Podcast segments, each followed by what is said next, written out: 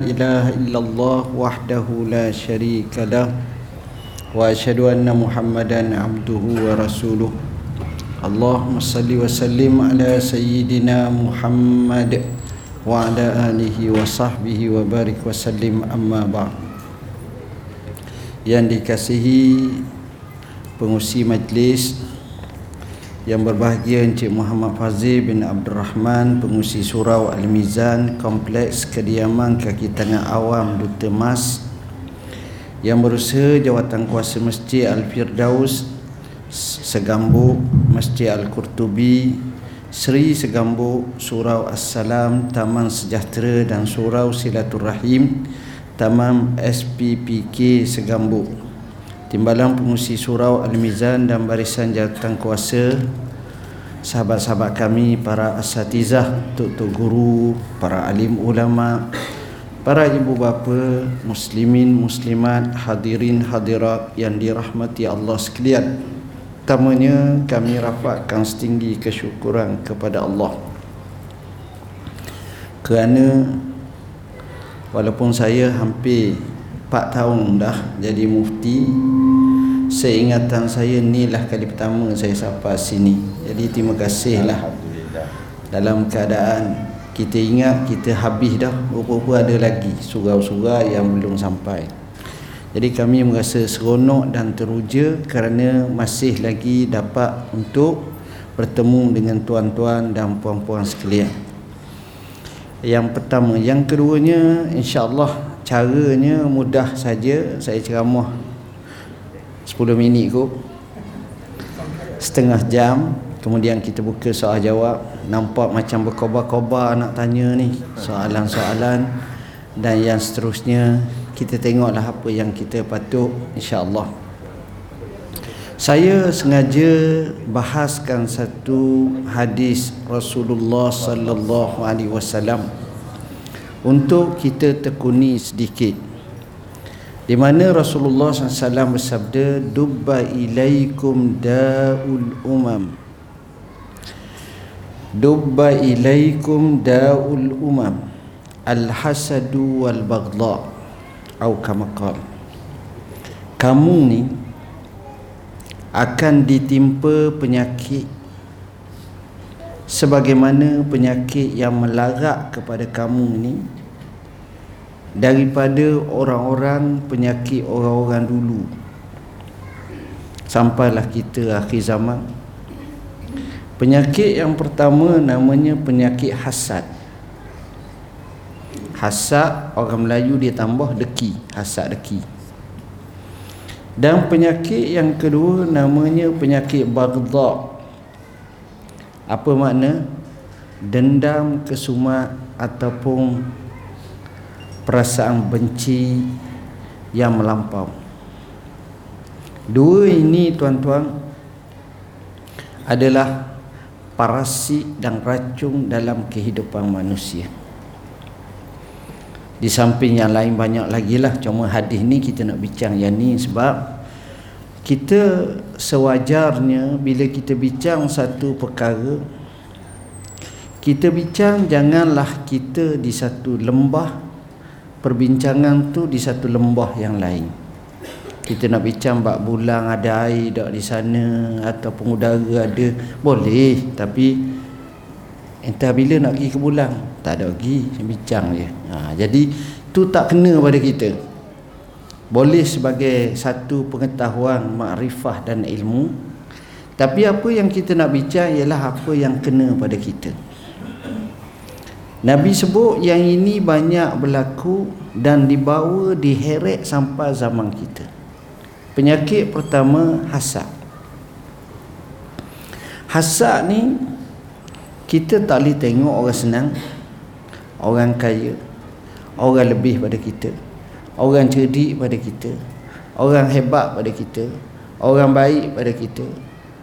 Tak boleh. Jadi kita akan bercita-cita supaya apa yang ada pada orang tu hilang lenyap terbakar habis kalau dia pakai mati gitu-gitu biasa penyakit ni tuan-tuan dia kita jarang cuba nak rawat dan biasanya dia membarah mengakari dalam jiwa kita sehingga sampai ketua pun kita terpengaruh dalam keadaan macam ni. Sebab kita ni teramat banyak duk sibuk masalah zahir.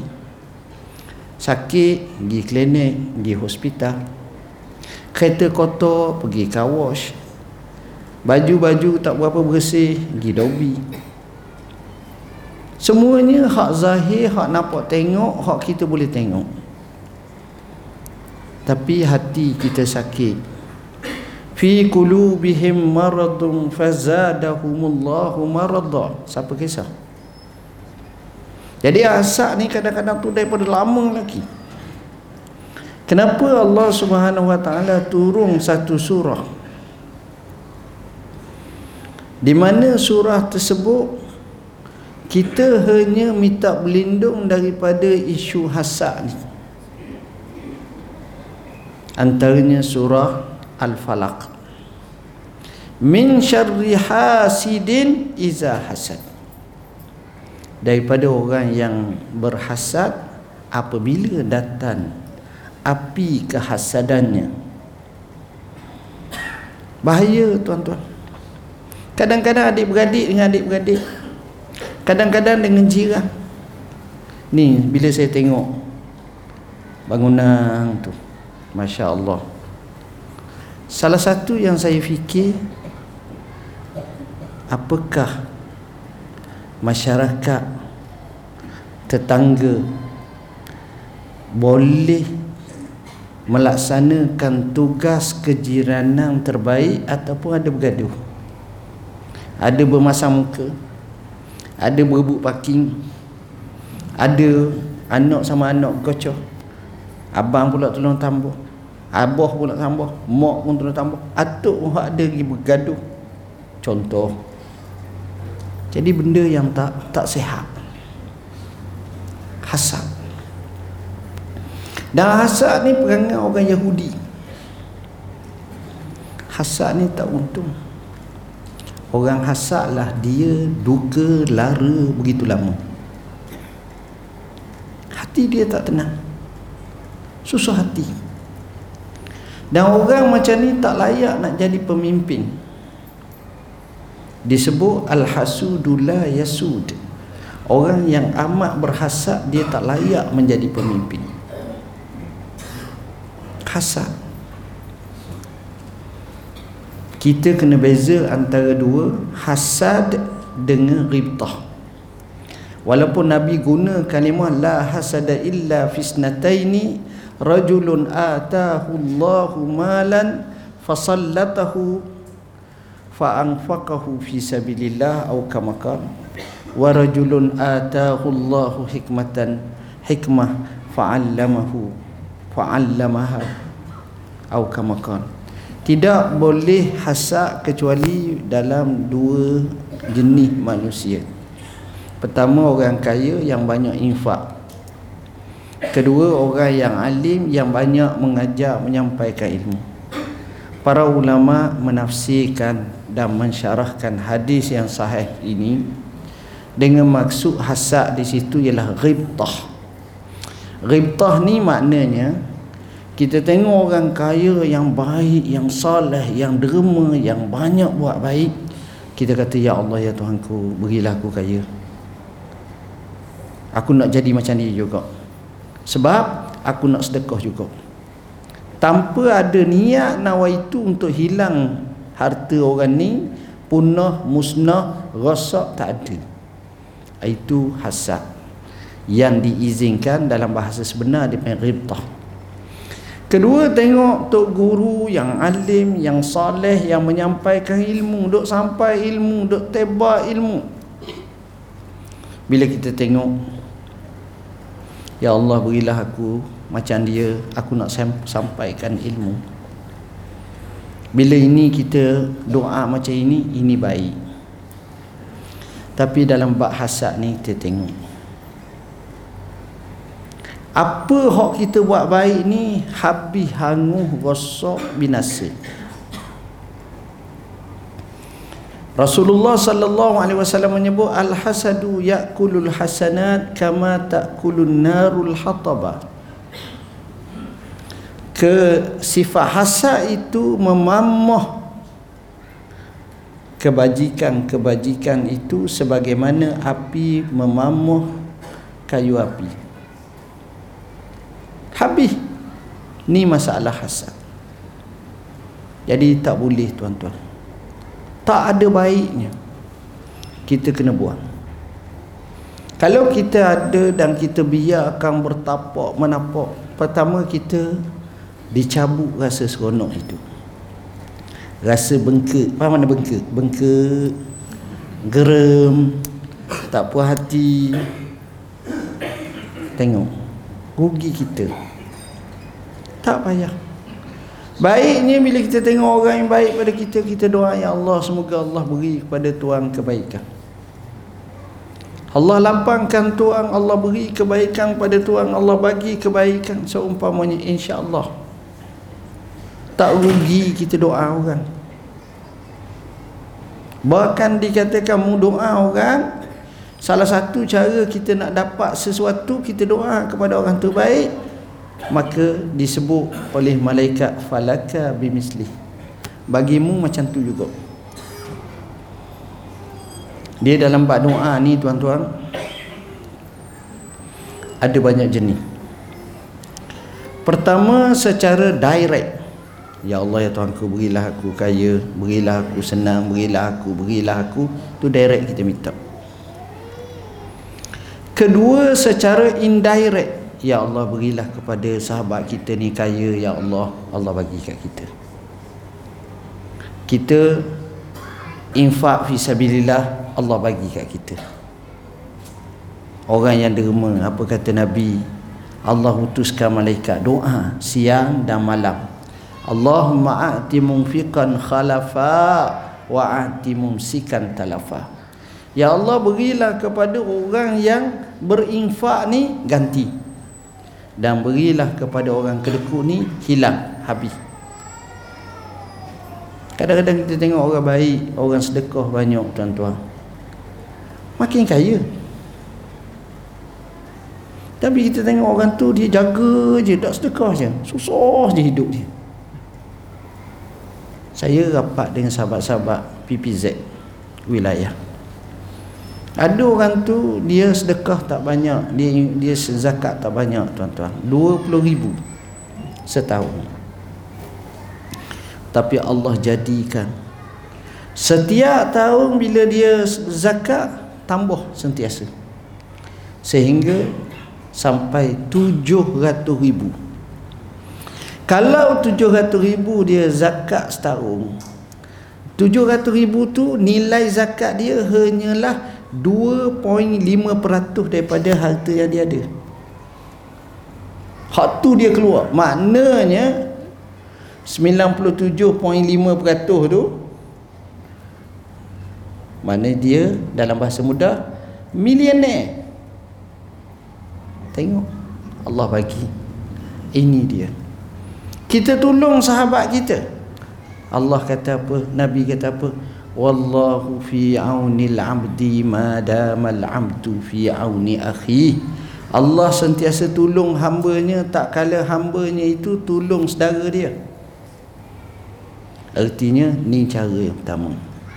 Jadi apa untung kita hasad? Apa untung?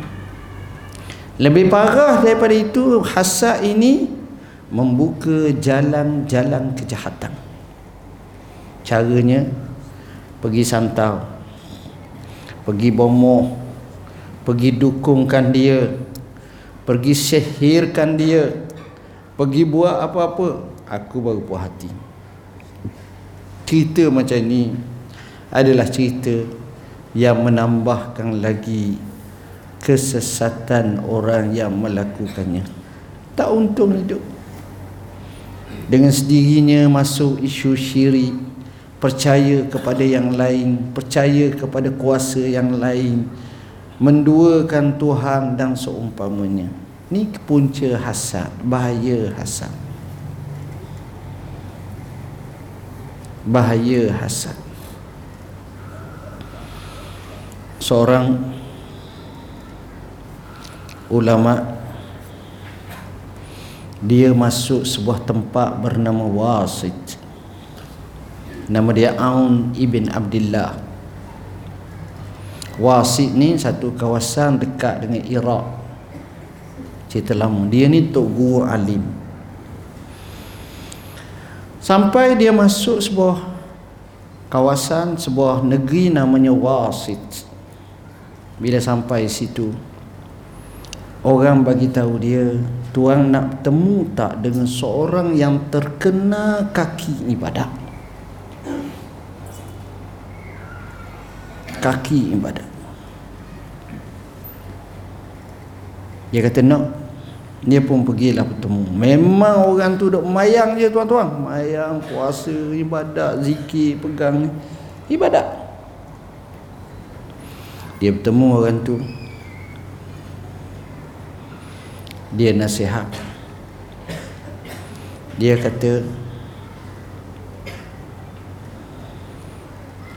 aku nasihatkan kamu tiga perkara. Pertama iyyaka wal kibra. Jaga-jaga kamu awasi kamu daripada sifat takabur kerana takabur itu adalah dosa yang pertama dilakukan oleh makhlukullah kepada Allah.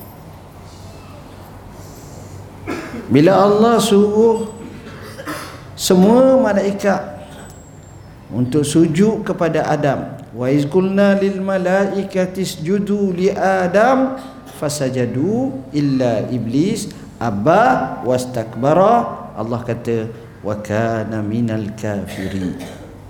Bila kami perintah pada para malaikat sujud pada Adam semua pakat sujud. Yang tak sujudnya namanya iblis kerana enggan kerana takabur dan Allah tak suruh kita beri hukum. Dia sendiri hukum. Wa kana minal kafirin. Kerana iblis mendakwa ana khairum minhu khalaqtani min narin wa khalaqtahu min tin. Aku ni lebih baik daripada Adam. Kau ciptakan aku daripada api Kau ciptakannya daripada tanah Sedangkan unsur jamadi dan seumpamanya Tidak ada kelebihan Yang lebihnya takwa kepada Allah. Kedua Kata Aun kepada orang baik ni Jaga-jaga kamu Iya kawat tamak Jaga-jaga kamu daripada sifat tamak Kerana Tamaklah yang mengeluarkan bapa kamu Adam daripada syurga Allah kerana tamak. Seekor helang kita tengok pun tak nampak. Gah di angkasa. Raja angkasa. Tapi bila mana dia nampak satu ketul daging pada satu pukat yang menjadi jeraknya maka dia menyambar. Akhirnya terikat kaki dia itu pada pukat tersebut akhirnya ditangkap. Maka pada kakinya itu dirantai. Budak kecil pun boleh bawa. Kihnya kena tamak asalnya orang tengok jauh hebat. Tapi kih kena macam tu rugi. Tamak ni hurufnya tiga. Ta mim ain semuanya dipanggil sebagai huruf mujawwaf huruf dalam bukan atas atas bibir bukan. Bukan ni dalam maksudnya tamak ni sifatnya la yashba. Tak pernah kenyang. Kalau kita tanya orang tak orang yang terkaya di dunia Cik Bill Gates. Cik Bill Entah nak apa lagi? Nak makan udang kara 14 ekor sehari Cukup duit. Ikan salaman belakang rumah hang tu Ada nampak Sungai. Memang rumah dia cantik tuan-tuan. Ialah orang terkaya. Nak pakai baju krokodil Tiger Apa lagi Camel Boleh. Tukar selas hari Boleh. Bukan selas hari sepuluh belas hari pun duit tak habis. Dia akan jawab kami akan besarkan lagi syarikat kami. Tak cukup lagi lah Yalah kita pun bukan nak suruh dia berhenti Tapi nak ceritanya sifat manusia tak cukup. Nabi kata kalau orang tu ada segunung mah Dia nak segunung lagi. Sementara kita baru nak dapat sekilo. Ni segunung Tak cukup lagi kalau kita kata Allah segunung Sifat. Dan yang ketiga Kata dia Iyaka wal hasad Jaga-jaga kamu daripada hasad. Kerana hasadlah yang menyebabkan dosa pertama di muka bumi berlaku. Habis dengan Qabil Habis diterima ibadatnya Qabil tidak diterima kurbannya Watlu alaihim naba abnai Adam bil haqqi iz qarraba qurbanan fatukubbila min ahadihima walam yutaqabbal min al Tengok. Siapa nak bunuh? Akhirnya bunuh. Mereka cerita peristiwa ini berlaku dekat satu kawasan di Syam namanya Jabal Qasiyun. Gunung Qasiyun atau bukit. Caranya ambil batu hempak atas kepala. Itulah cara pembunuhan pertama. Ini yang berlaku. Kenapa? Hasad. Hasad bahaya. Jadi apa kita guna? Tak ada guna. Buang, nyah tuan-tuan. Kadang-kadang kita kena doa pada Tuhan. Baca banyak surah Al-Falaq. Kita tidak mahu orang berhasad dan berdengki kepada kita. Dan kita tidak mahu sifat hasad bertapak dalam diri kita. Dan kita tidak mahu sifat hasad ini menyebabkan kita menghasad kepada orang lain. Tak ada guna, rugi kita. Jadi, Nabi sebut ini penyakit yang kita import daripada umat zaman dulu buat masuk dan ikut pada kita. Rugi tuan-tuan. Dan yang kedua kata Rasulullah sallallahu alaihi wasallam wal baghdha sifat dendam kesumat pemarah buat satu muamarat ataupun kita kata buat satu pakatan yang tak betul. Untuk menjatuhkan kawan ni nak mengenakan kepada orang. Kenapa kerana kemarahan yang melampau. Dendam kesumat. Sifat ni rugi tuan-tuan. Letih dah dunia dengan sifat-sifat macam ni. Kadang-kadang kita tengok lembu kambing lebih aman hidup mereka. Tengok berarti. Saya kadang-kadang saya fikir tuan-tuan zaman-zaman dulu kita rasa hidup tenang. Tapi zaman kita kita rasa tak tenang. Tengok zaman P. Ramli cerita gambar benda apa? Pendekar punya lapuk ke apa ke berjalan tenang. Baju dah cukup. Butang baju pun tak ada. Apa terbuka kata jalan. Cuma dia tak ada satu je nilai islami je. Maknanya kadang-kadang tu perempuan kembang dah tutup aurat. Hak benda gitu. Ha, cara lama tu. Tapi kita nampak kenapa dia ada tenang. Tapi kita ni ya Allah Tengok muka ni Berkerut semua. Termasuk tukar ceramuh ni. Bila nak habis ni? Ada makan apa ni? Ada. Ada. Ha, Kalau ada kena cepat sikit. Kita susah tuan-tuan. Minta maaf cakap. Saya tak nak cakap dalam insani Ataupun kemanusiaan Itu besar. Tapi kita nak fokus kecil. Sama-sama Islam ni Rasa-rasa dalam ramai-ramai ni ada tak bergaduh sama-sama sendiri? Tak puas hati. Banyak. Orang Islam hati mereka tak boleh bersatu. Saya tak nak bahas macam-macam lah dengan suasana suhu politik ke zaman sekarang ni dalam keadaan yang tinggi kita nak cakap dari segi konteks yang lain hati sayang siapa dia pergi temu kata tuan saya sayang kau jangan tapi bahaya zaman sekarang kata sayang jadi LGBT pula macam-macam lah pula tapi Nabi ajar kepada orang Islam bila temu ana uhibbuka fillah aku sayang padamu kerana Allah. Kawan tu jawab ahabbakallah allazi ahbabtani fi. Semoga Allah kasih kamu dengan sebab kamu kasih pada aku. Nabi sebut dalam hadis rajulani tahabba fillah wa iza istama alaihi wa iza tafraqa alaihi. Atau kama. Ini termasuk dalam sabatun yuzilluhumullah yauma la zilla illa zillu hadis sahih riwayat Muslim dan lain lagi. Ada tujuh kelompok manusia yang mendapat lindungan arasy Allah pada hari tak ada lindungan melainkan lindungan arasy Allah. Salah satunya dua lelaki yang berkasih sayang semata-mata kerana Allah, bertemu pun kerana Allah, berpisah pun kerana Allah. Tuan-tuan dan puan-puan sekalian, Inilah cabaran kita. Macam mana? Israel tak sampai 3 juta. Setengah kata 5 juta. Itu tu terpaksa diimigrankan daripada Eropah. Daripada sebahagian Afrika. Daripada sebahagian negara-negara lain bawa duduk situ terotomatik menjadi rakyat Israel. Tapi umat Arab dan Islam sekitarnya hampir 200 juta.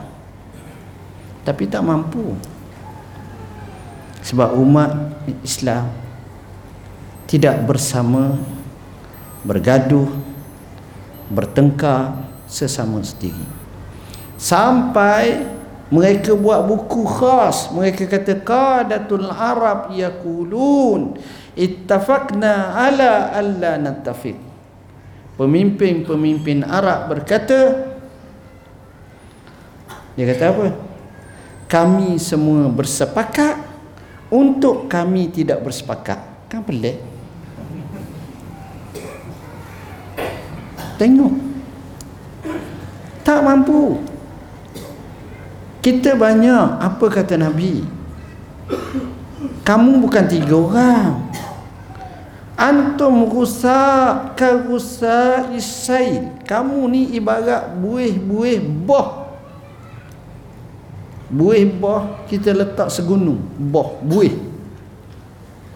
Mari sampang kecil, kolek kecil, langgar biasa je. Sebab buih tak ada apa kekuatan. Maka itulah ummah akhir zaman. Kita lemah tuan-tuan. Kita bercakaran. Masalah-masalah simple masalah kecil kita tak dapat nak selesaikan. Pertama kita lemah jiwa kita.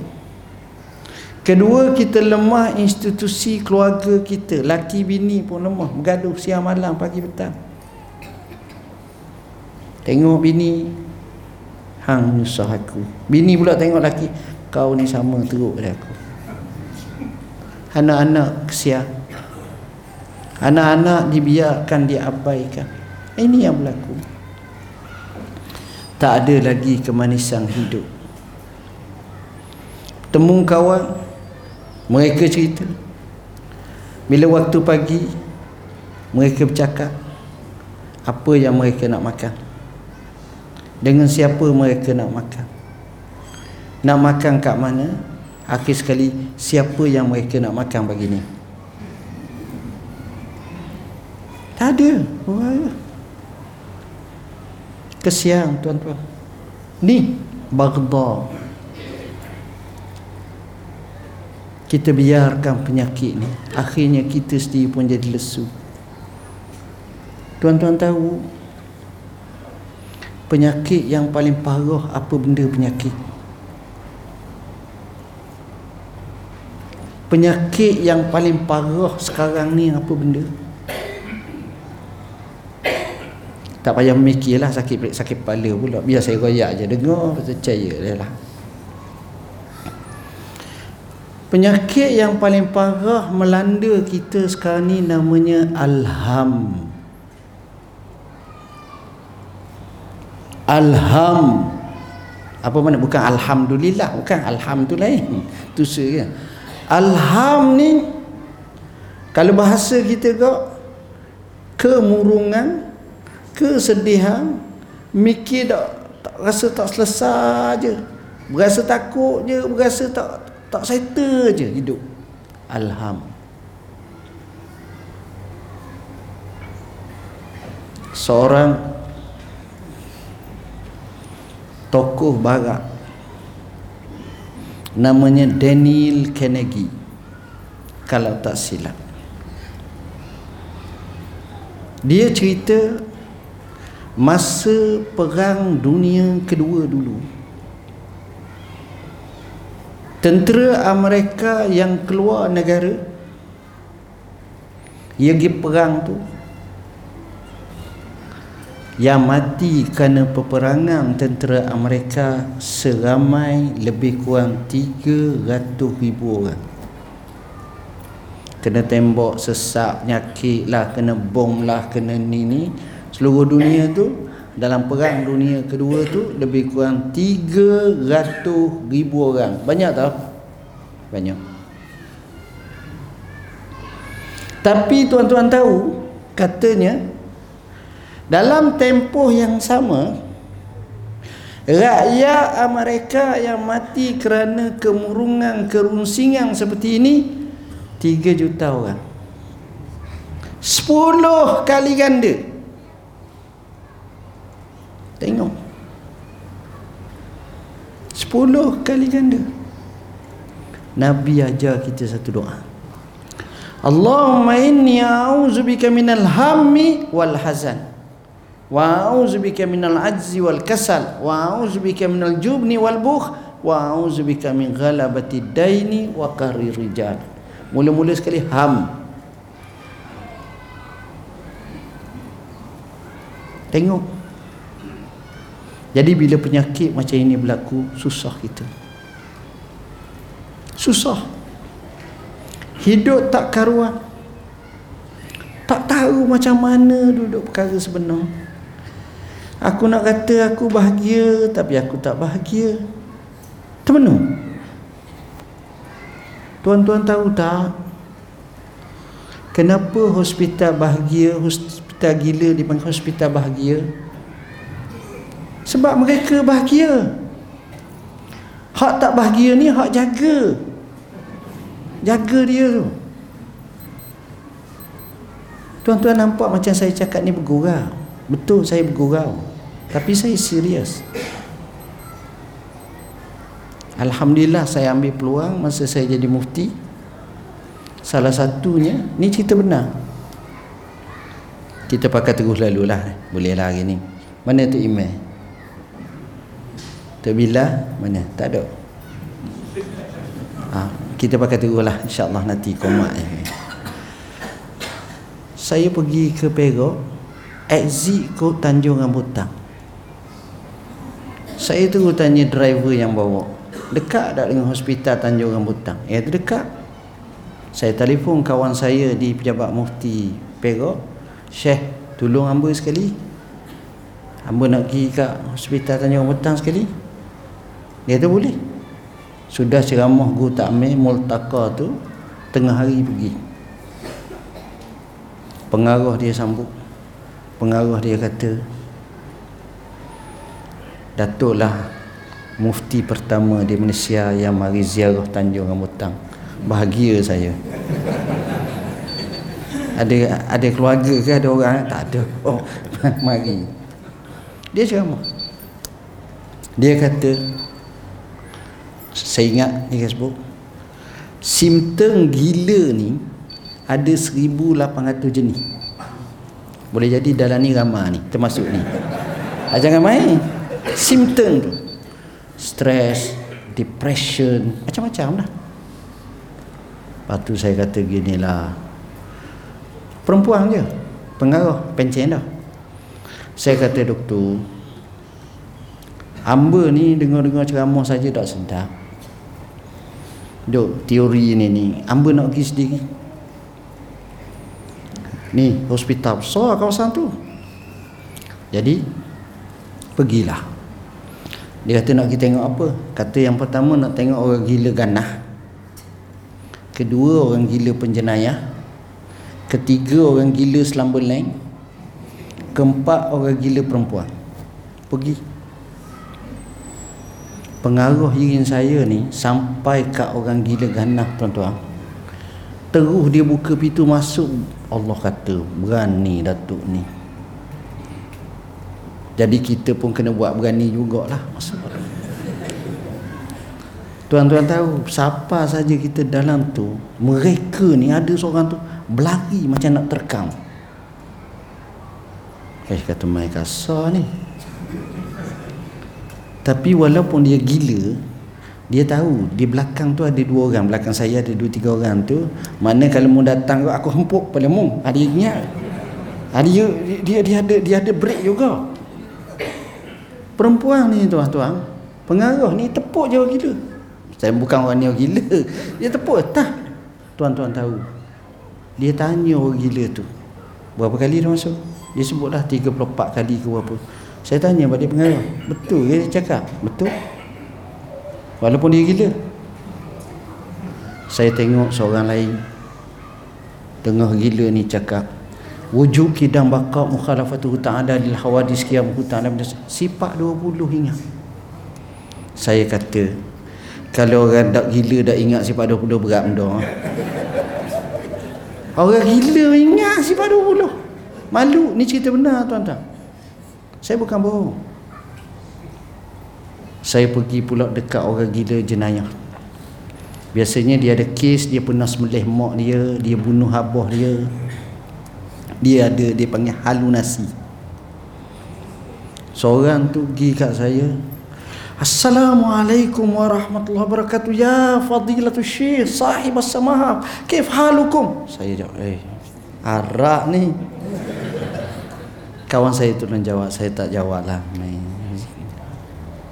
rupa-rupanya rekod dia dia pernah belajar buat master Arab di negeri Arab gila akhir sekali saya keluar daripada hospital tu saya buat kesimpulan pertama saya kata Alhamdulillah Allah bagi aku akal Masa tu baru saya tahu nilai akal. Sebab ayah saya, mak saya, keluarga kita ajar kita kalau orang gila lagi lagi lagi lagi. Ha. Macam tu je. Yalah dak kan nak cakap orang gila. Betul, macam tu lah biasanya. Tapi bila kita hadir tu kita tengok, ya Allah. Saya baru faham. Nikmat akal. Jadi saya tengok mereka ni ada yang suka hehehe. Macam sini mana ada suka masam dekat saya. Dia suka. Jadi tengok tuan Kita ni kadang-kadang ham satu penyakit tu kesian. Nabi aja. Salah satunya kerana keberhutangan yang melampau. Sampai tak lepas. Maka datanglah ham. Jadi tuan-tuan, dua perkara hasad jangan berhasad dengan orang jangan sifat yang pemarah dan sifat yang dendam kesuma jangan bertapak dalam hati kita tak untung letih kita kita ni nak bahagia hati kita nak hidup kita ni senang kita nak hidup kita ni Alhamdulillah Cuba buang daripada hati yang begitu mengakari jiwa dengan sifat-sifat ni. Buang. Buang riak, buang ujuk, buang takabur, buang sifat seperti yang kita bahaskan tadi. InsyaAllah. Masa tu kita rasa, baru kita rasa kelahiran semula. Baru kita rasa puas hati. Jadi saya rasa sekadar itulah. Slow tak slow pun setengah jam ceramah saya lebih. Jadi kita bukalah soal jawab kalau ada silakan. Uh, terima kasih Datuk. Uh, Baik kalau uh, itu saya nak nak kemukakan satu soalan Datuk. Tadi Datuk ada kata ialah penghuni sini macam mana keadaannya pergaulan dan sebagainya. Pada saya lah tak tahulah kalau ada di di luar pada pengetahuan saya biasanya tak adalah hasad yang begitu tinggi atau sebagainya. Alhamdulillah hubungan antara kami ada dalam grup grup WhatsApp dia, bukan hasad. WhatsApp. Jadi dalam grup WhatsApp pun memang cerita-cerita yang bagus-bagus lah. Cuma berjemaah kat sini yang kurang. Maknanya untuk mengemarahkan surau ni kurang. Bila kita kaji bukan mereka tak sembahyang. Mereka kata lebih afdal sembahyang kat masjid. Surau ni tak dapat nak uh, nak apa solat uh, tahiyatul masjid tak dapat nak apa ni tikaf dan sebagainya. Jadi boleh Datuk kupaskan betul atau tidak ataupun macam mana apa yang perlu kita buat. Kalau kita dia kata dia lebih baiklah pergi masjid daripada pergi surau. Okey. Bismillahirrahmanirrahim.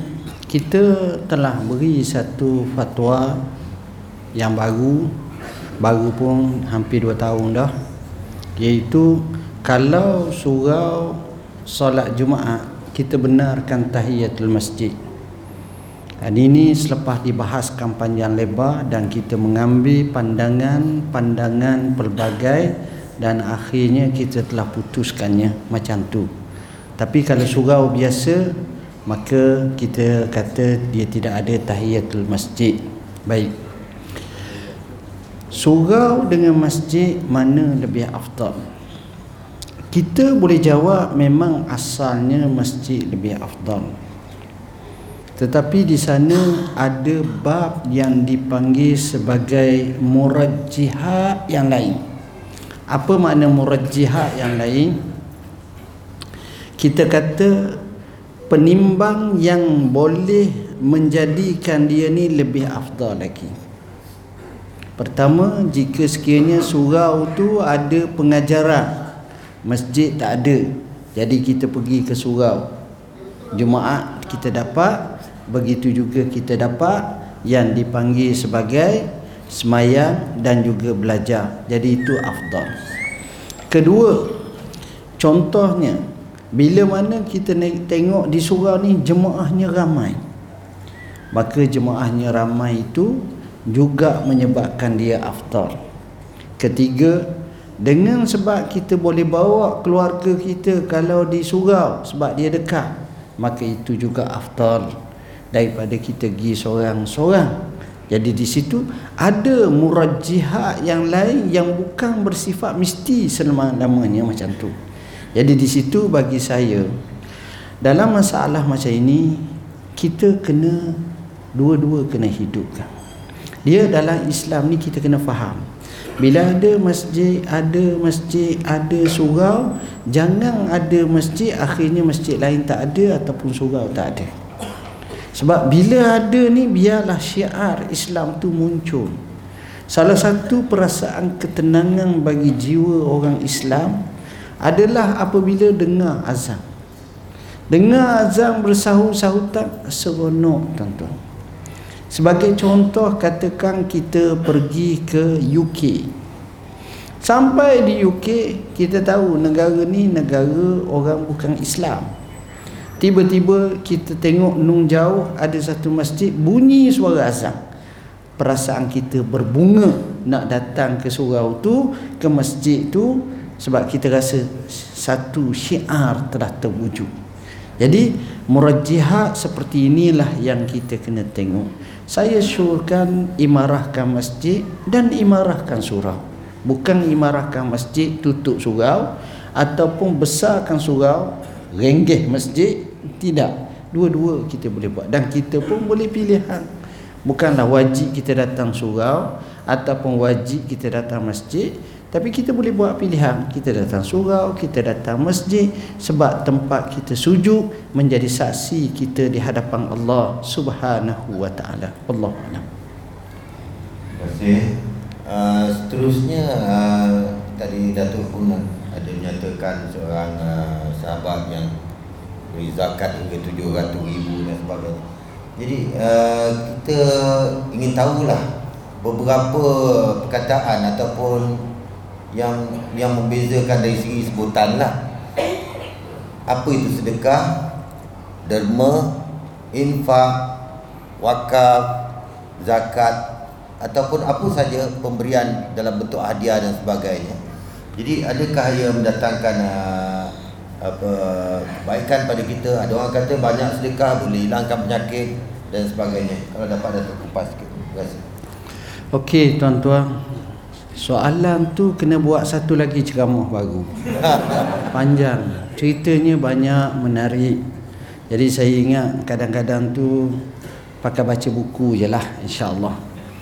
Uh, Isunya lebih kurang sama Yang saya tak nak bahas terlalu akademik antara satu sama lain pandangan Mawardi tentang sedekah tu sebagai zakat. Zakat tu sedekah antara am dan khas umpamanya tapi semuanya memberi satu makna sumbangan seseorang untuk seseorang atau untuk agamanya kerana Allah. Tu maksud lebih kurang sama ada zakat ke wakaf ke ataupun kita kata infak ke sedekah ke apa ke Sebenarnya kalau boleh kita kena latih diri kita.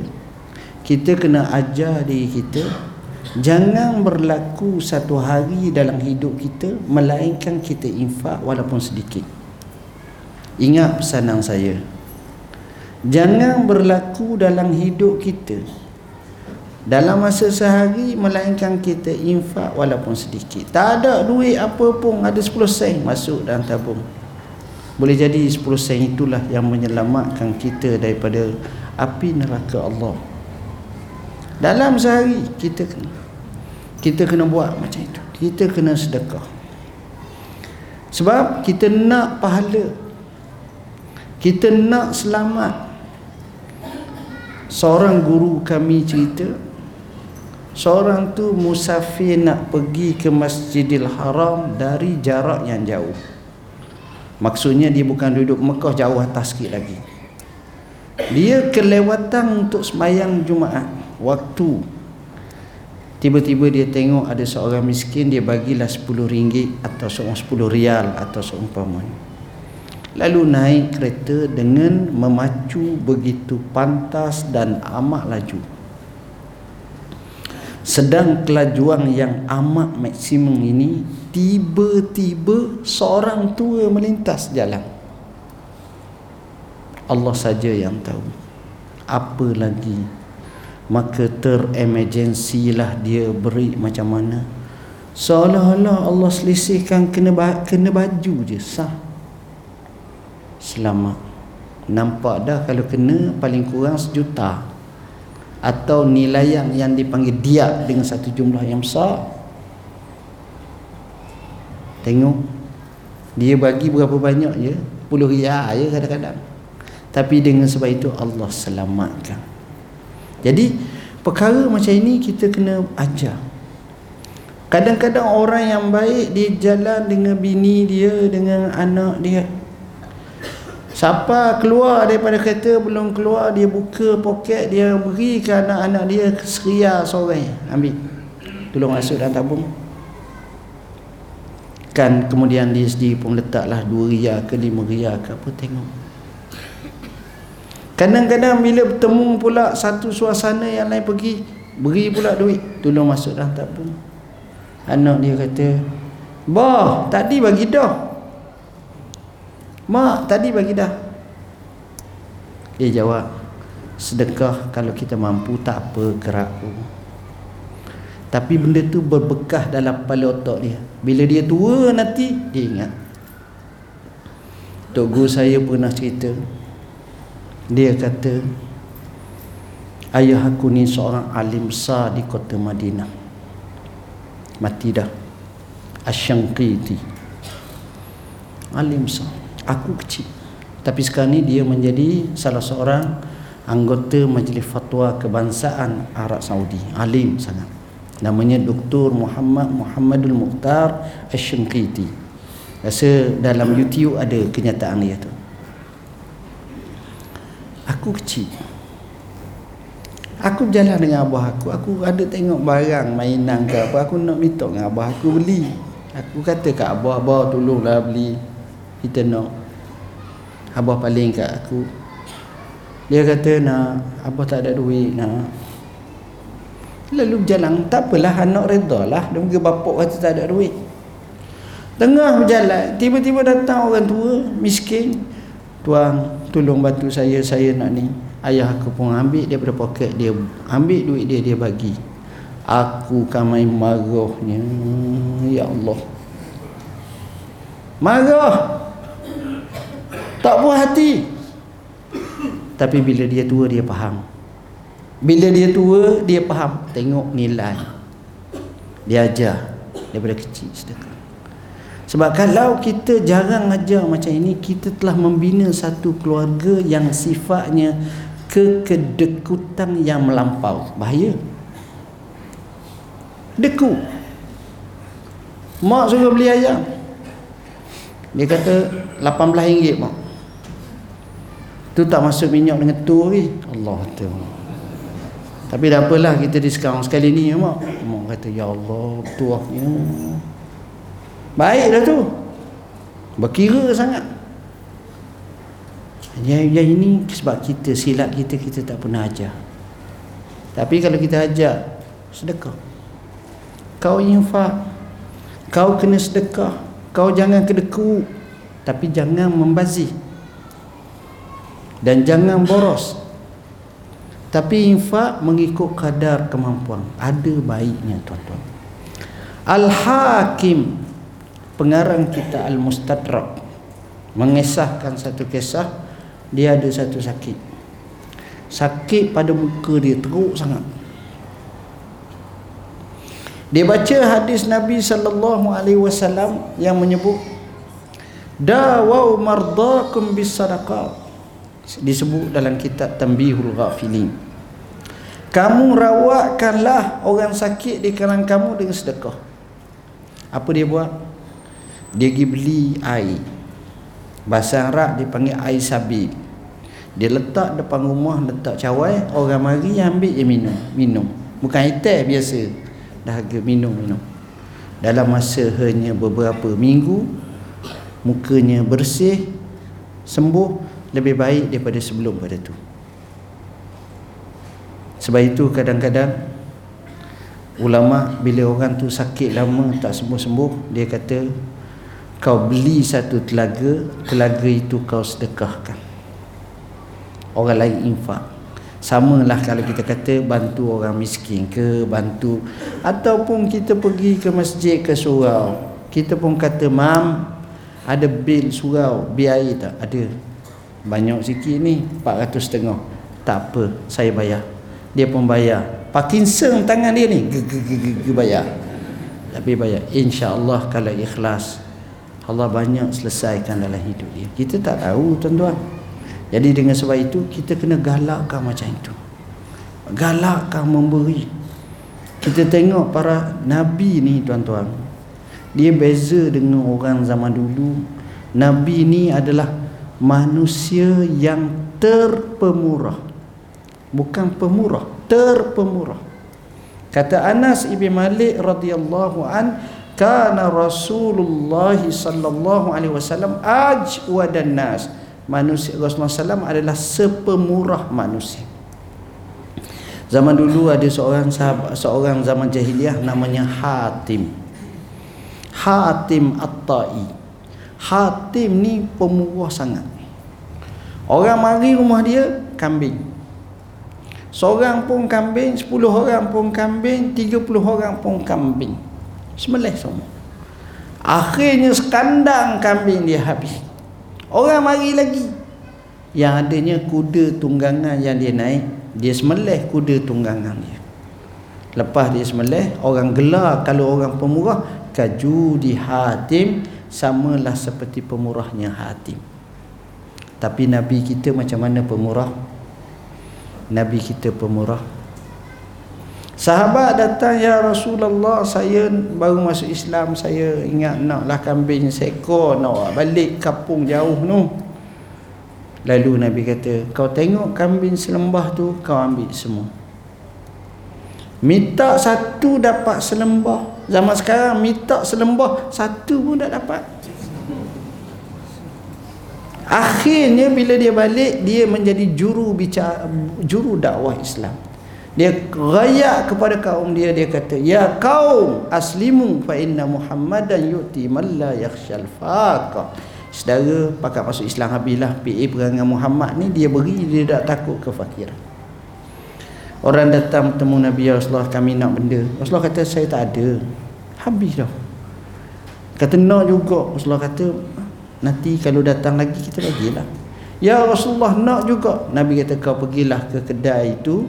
Kau ambillah apa yang kau nak. Kemudian hutang atasku. Jangan buat tuan-tuan. Dengar je. Kau ni jangan buat. Ha, jangan buat. Beri. Tuan-tuan dalam hidup tuan-tuan pernah tak kawan tuan-tuan bagi kad bank kamu ambil lah bank berapa banyak. Ada tak? Tak ada tak payah. Saya ada kawan macam tu kawan-kawan saya ramai yang pemurah.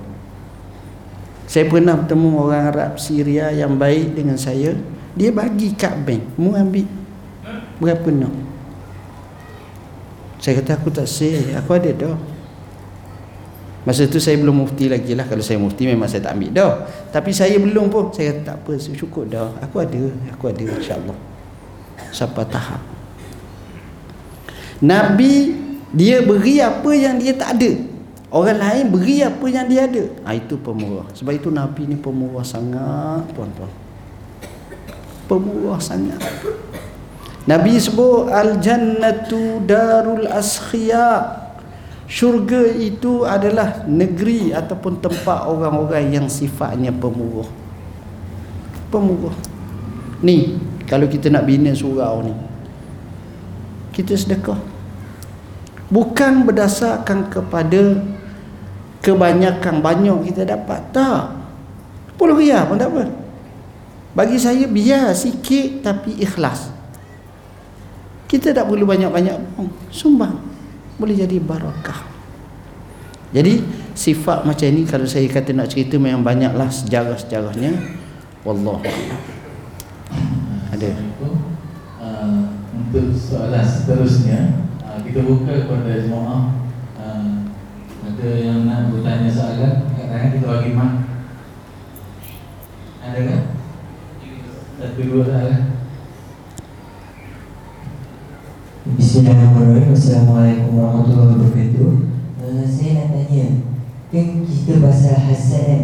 Uh, Macam mana kita nak buang hasad tu? Macam mana Apakah ubat untuk kita buang hasad tu? Penawan untuk hasad. Dan juga satu lagi Saya ada Macam uh, Saya Saya ada uh, Contoh Ada ada seorang sahabat saya. Dia mendapat wang daripada dalam bank Tapi dia tahu wang tu daripada siapa. Dan dia telah gunakan bila dah separuh daripada tu baru dia fikir mana datang waktu so perlu dia buat terima kasih. Soalan yang pertama macam mana kita nak hilangkan hasad? Pertama sekali kita kena belajar kita kena faham betapa bahayanya hasad. Kita tengok targhib tarhib berkenaan dengan hasad. Dan kita tengok natijah orang yang berhasad ini. Kedua kita tengok pula macam mana orang-orang yang baik yang tak ada hasad. Yang ketiga caranya ialah kita cuba supaya mungkin bersihkan hati kita. Bila mana berlaku hasad ini yang bersifat dalam bentuk nafsu, maka di sana ada satu bab namanya mujahadatun nafs dan ini ada kena mengena dengan ilmu kesufian dan tasawuf maka cara macam itu baik. Kemudian kita pilih kawan-kawan yang orang yang tidak berhasad maka kita akan rasa segar jiwa kita. Tapi kalau kita kawan yang cerita bahasa so gini geram deki gini gini gini dia mempengaruhi kita. Tapi bila kita kawan dengan orang yang baik jadi baik. Jadi sebab itu Nabi sebut al-mar'u ala dini khalilih falyanzur ila man yukhaliluh. Manusia di atas agama rakan dia, tengok siapa dia kawan. Kalau dia kawan orang baik, insya-Allah jadi baiklah kehidupan dia. jadi itu sebahagian daripada apa yang kita boleh selesaikan dalam hidup kita dan akhir sekali kita mohon kepada Tuhan minta Allah nyahkan hasad daripada kita Allahumma inni a'udzubika minal hasadi wa min syarri hasidin iza hasad kita minta berlindung daripada hasad dan minta berlindung daripada orang yang berhasad apabila dia berhasad semua sekali kita minta berlindung jadi cara macam itu adalah yang terbaik isu yang kedua bila mana kita ada duit masuk dalam bank kita, kita pun tak tahu daripada mana. Maka di sini kata ulama sebaik-baiknya kita kena pastikan dulu. Senang je pergi ke bank. Kita ada bank apa? Bank muamalat contohnya. Kita pergi bank muamalat. Eh saya dapat 13 juta ni. Siapa dia masuk? money laundering ke? Amla ke? Tengok. Dia pun cek oh.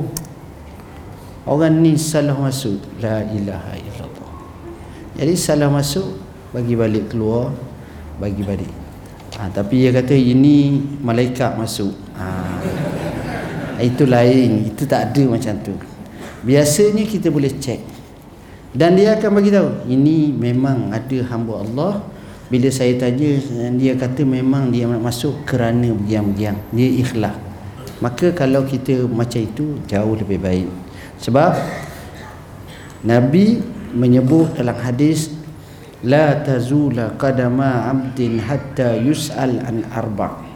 Tidaklah bergerak kaki manusia pada hari kiamat kelak sentiasalah diri sehingga ditanya empat perkara Salah satunya dua perkara berkenaan harta.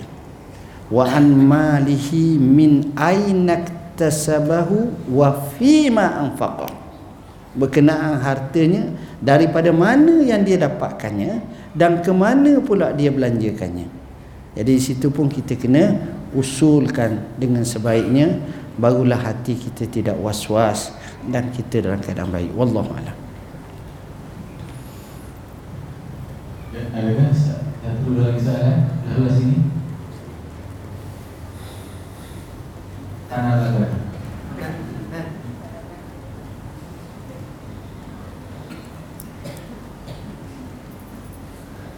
yang berbahagia eh, satu dua soalan itu perkara yang biasa kita lihat uh, berlaku pada hari Jumaat. Yang mana kita lazimi kita lihat uh, apabila uh, waktu solat Jumaat tu uh, selepas diazankan ramai di antara kita yang masih lagi tidak memasuki masjid untuk menyediakan diri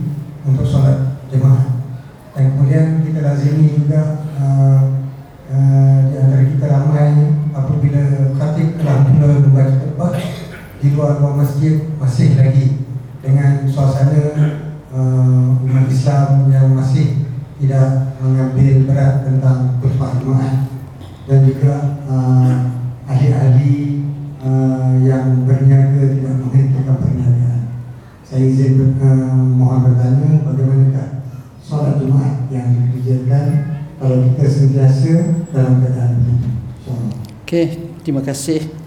Kita ada bincang dalam fatwa berkenaan dengan isu perniagaan ketika khatib sedang berkhutbah. Maka kita beri satu pandangan dengan melarang keras dalam isu ini. Cuma timbul masalah dari segi pewartaan iaitu kadang-kadang kedai dia tu di luar daripada kawasan pagar masjid. Jadi hak yang masyhurnya dalam pagar masjid tapi kebetulan dia negeri luar ataupun memang ada kedai yang sifatnya pemenang. Apakah itu termasuk atau tidak ini menjadi sedikit perbahasan di kalangan mereka. Cuma bagi saya patut juga pihak Jawi atau pejabat mufti buat satu khutbah khusus berkenaan dengan adab ketika hari Jumaat khususkan kepada isu ni di mana di sana ada hadis sahih riwayat Muslim Rasulullah sallallahu alaihi wasallam sebut marraha yaumal jum'ati ilal masjidi fi sa'atil ula faka'annama qarraba badana. Wa man raha fi sa'ati tsaniyati fa ka'annama qarraba baqarah wa man raha fi sa'ati sadisati fa ka'annama qarraba sya' wa man raha sa'ati rabi'ati fa qarraba dajaja sehingga sampai kepada baidah sehingga sampai kepada bila tu imam naik atas mimbar maka ditutup. Siapa yang datang ke masjid hari Jumaat? Pada saat yang pertama maka dia seolah-olah korban seekor unta. Yang kedua saat kedua seekor lembu. Kita nak korban seekor seekor kambing berpayah lah ni dengan duit mahal binatang tu mahal Ketiga, sampailah kepada bila dah naik tak ada apa-apa. Maknanya, kalau kita faham prinsip kelebihan keistimewaan hari Jumaat, kita boleh meraih begitu banyak pahala pada hari Jumaat dengan hanya korban sedikit masa sahaja. Tapi alangkah ruginya apabila kita masih lagi dalam bentuk statik, dalam bentuk lama dan kita kena faham Imam Suyuti, Imam Ghazali dan lain lagi sampai susung khusus kitab atau buku yang bertajuk seperti Khasaisu Yaumil Jumaah beberapa keistimewaan hari Jumaat ada yang mengira sampai 500 lebih kemuliaan hari Jumaat. Disebutlah apa acara kena buat dengan selawatnya dengan zikirnya dengan baca surah kafinya dengan mandinya dengan cabut bulu ketiaknya dengan macam-macam lah. Sampai kepada cari pakaian yang baik kemudian pergi masjid awal kemudian masuk sah tamu kemudian mengiang-mengiang itu semua merupakan nur ala nur cahaya atas cahaya. Jadi dengan cara kita dengan gaya yang lama kita telah mengurangkan begitu banyak pahala. Dan kita tengok golongan seperti ini jauh mereka pun begitu banyak pahala. Kalau kita andaikan dunia kita untung besar laba besar yang ini kita rugi besar mana kita nak pilih? Sudah barang tentu. Orang gila pun nak pilih yang untung besar tapi di sinilah yang jadi masalah sebab kefahaman sebab etika, sebab semangat, sebab sikap, sebab suasana macam tu. Yang ini bukan kita merugikan orang lain, tapi kita merugikan diri kita. Bayangkan kita buat kerja macam itu bertahun-tahun. Sedangkan kawan kita buat kerja sebaliknya dengan datang awal bertahun-tahun. Berapa jarak kepahalaan antara yang ni semayang Jumaat, yang ni semayang Jumaat maka kita akan tengok amat-amat jauh. Jadi di sinilah kita sepatutnya mestilah celik akhirat, celik pahala dan kita cuba dapat seumpak seupaya mungkin. Inilah nasihat saya. Jadi saya rasa sekadar itulah soalan-soalan yang dapat saya sampaikan kerana kebetulan hari ini pun saya uh, banyak sangat program-program jadi letih dah daripada pagi sampai petang sampai malam ni. Cuma saya nak bagi tahu dua dua tiga perkara. Yang pertama kalau nak tahu soalan soalan jawapan jawapan pejabat mufti wilayah persekutuan telah membina satu laman web namanya www.muftiwp.gov.my kita ada bayan linnas irsyad fatwa dan seumpamanya. Laman web kita 4 tahun dulu lebih kurang dalam 25,000 orang pengunjung. Tapi Alhamdulillah sekarang ni sudah mencecah hampir 10 juta pengunjung. Naik mendadak tuan-tuan jadi di situ kita jawab hampir setiap hari macam-macam soalan implan masalah Nelofa pun kita jawab Nelofa ha, Surat pun ada Nelofa Ni Datuk Siti pun kadang-kadang ha. Maknanya sebagai macam-macam lah kita kita nak cuba. Saya suka kita turun temu dengan saudara-saudara. Tapi nak tanya saya letih lah. Saya memang tak sempat semua. Banyak banyak kerja lain juga. Ha, dengan kerja kalau tengok macam ni. Tapi saya seronok dengan tuan-tuan. Kalau tuan-tuan tahu kalau di pejabat mufti tuan-tuan datang meriah. Daripada umur sekecil-kecil sampai umur setua-tua. Umur dua hari pun mari dah jawab mufti nak tahnik ada. Dan banyak sekarang. Dan kita tak boleh dah tahnik 3 jam seorang. Nanti kalau ada 18 orang tak balik saya. Ha, jadi itu kita buat 3 minit seorang 2 minit seorang sekejap je lah. Dan yang kedua mereka datang ni pelbagai. Pakar-pakar profesor politician uh, budayawan isu apa isu NGO isu ni luar negara dalam negara macam-macam. Jadi meriah sangat. Meriah sangat mereka mari ni. Dan kita setiap hari kita buat serentak. Macam hari Jumaat 8 kawasan 5 kawasan staf-staf pejabat mufti lelaki ni pergi ke masjid-masjid terpilih buka soal jawab buka soal kita ada klinik hukum. Masya Allah hebat. Dan kita ada buku isyak fatwa yang kita jawab hampir 1070 soalan yang telah dibukukan. Yang terbaru insya-Allah Bayan Linnas yang hampir 123 soalan panjang isu semasa dunia yang kita jawab. Jadi semuanya itu tujuannya untuk nak mengajak mendidik masyarakat supaya masyarakat kasihkan ilmu. Dan ini cita-cita kita. Saya mengalu-ngalukan kalau tuan-tuan rasa nak tanya masalah nak ni cuma masa saya tak sempatlah saya ada ramai tim-tim kita. Kita all out sekarang. Bagi kita inilah peluang untuk kita sampaikan dakwah. Dan orang luar mari minta tauliah dan seumpamanya bila layak kita bagi je. Hak mana boleh sayang kita tak payah tunggu sampai 14 minggu ke 2 3 minggu apa yang kita nak? Sebab kita nak biar masyarakat celik biar cerdik. Biar maknanya kita ada musabakah ilmiah. Saya suka orang bijak-bijak. Ramai yang datang hak pandai tok guru ni tok guru ni. Silakan mari kita bincang. Ha, bukan kita berdebat dah kita bincang kita ni. Jadi meriah yang baik. Yang itu yang saya cita-citakan. Bersama kami ni banyak. Boleh tengok buku-buku. Bayan linnas pelbagai hukum solat secara duduk atas kursi. Ini pun kita telah jawab Baitul Maqdis bumi berkat resolusi Azhar buku ni tuan-tuan saya pergi ke Azhar baru ni bincang isu Baitul Maqdis panjang lebar 86 delegasi dunia datang dan dibincang oleh Syekhul Azhar dan sebagainya. Memang cukup dahsyat kalau kita bincang sebenarnya. Tinta nasihat untuk penuntut ilmu anak-anak kita sesuai baca. Macam mana nak muzakarah, macam mana nak baca ilmu. Rumahku syurgaku. Ha, ini sesuai macam mana kita nak bina rumah baik baiti jannati. Kita tak mahu rumah baiti nari rumahku nerakaku. Letih kita tuan-tuan. Jadi kita nak gembira ke arah kepribadian yang unggul macam mana kita nak kerja nak be smart kita nak kerja dalam keadaan begitu uh, hebat ceria dan sebagainya. Q&A soal jawab bab solat bab taharah ni ada jawab. Dan buku hadis 40 buku ni adalah buku bagi saya yang terbaik. Saya susung hampir 20 tahun. Tulis hari berehat 18 tahun. Tulis pula.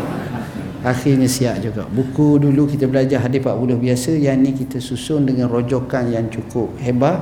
Dan kita telah ni sesuai dijadikan buku di rumah baca satu hadis ulang 50 hadis dalam ni insyaallah manfaatnya banyak.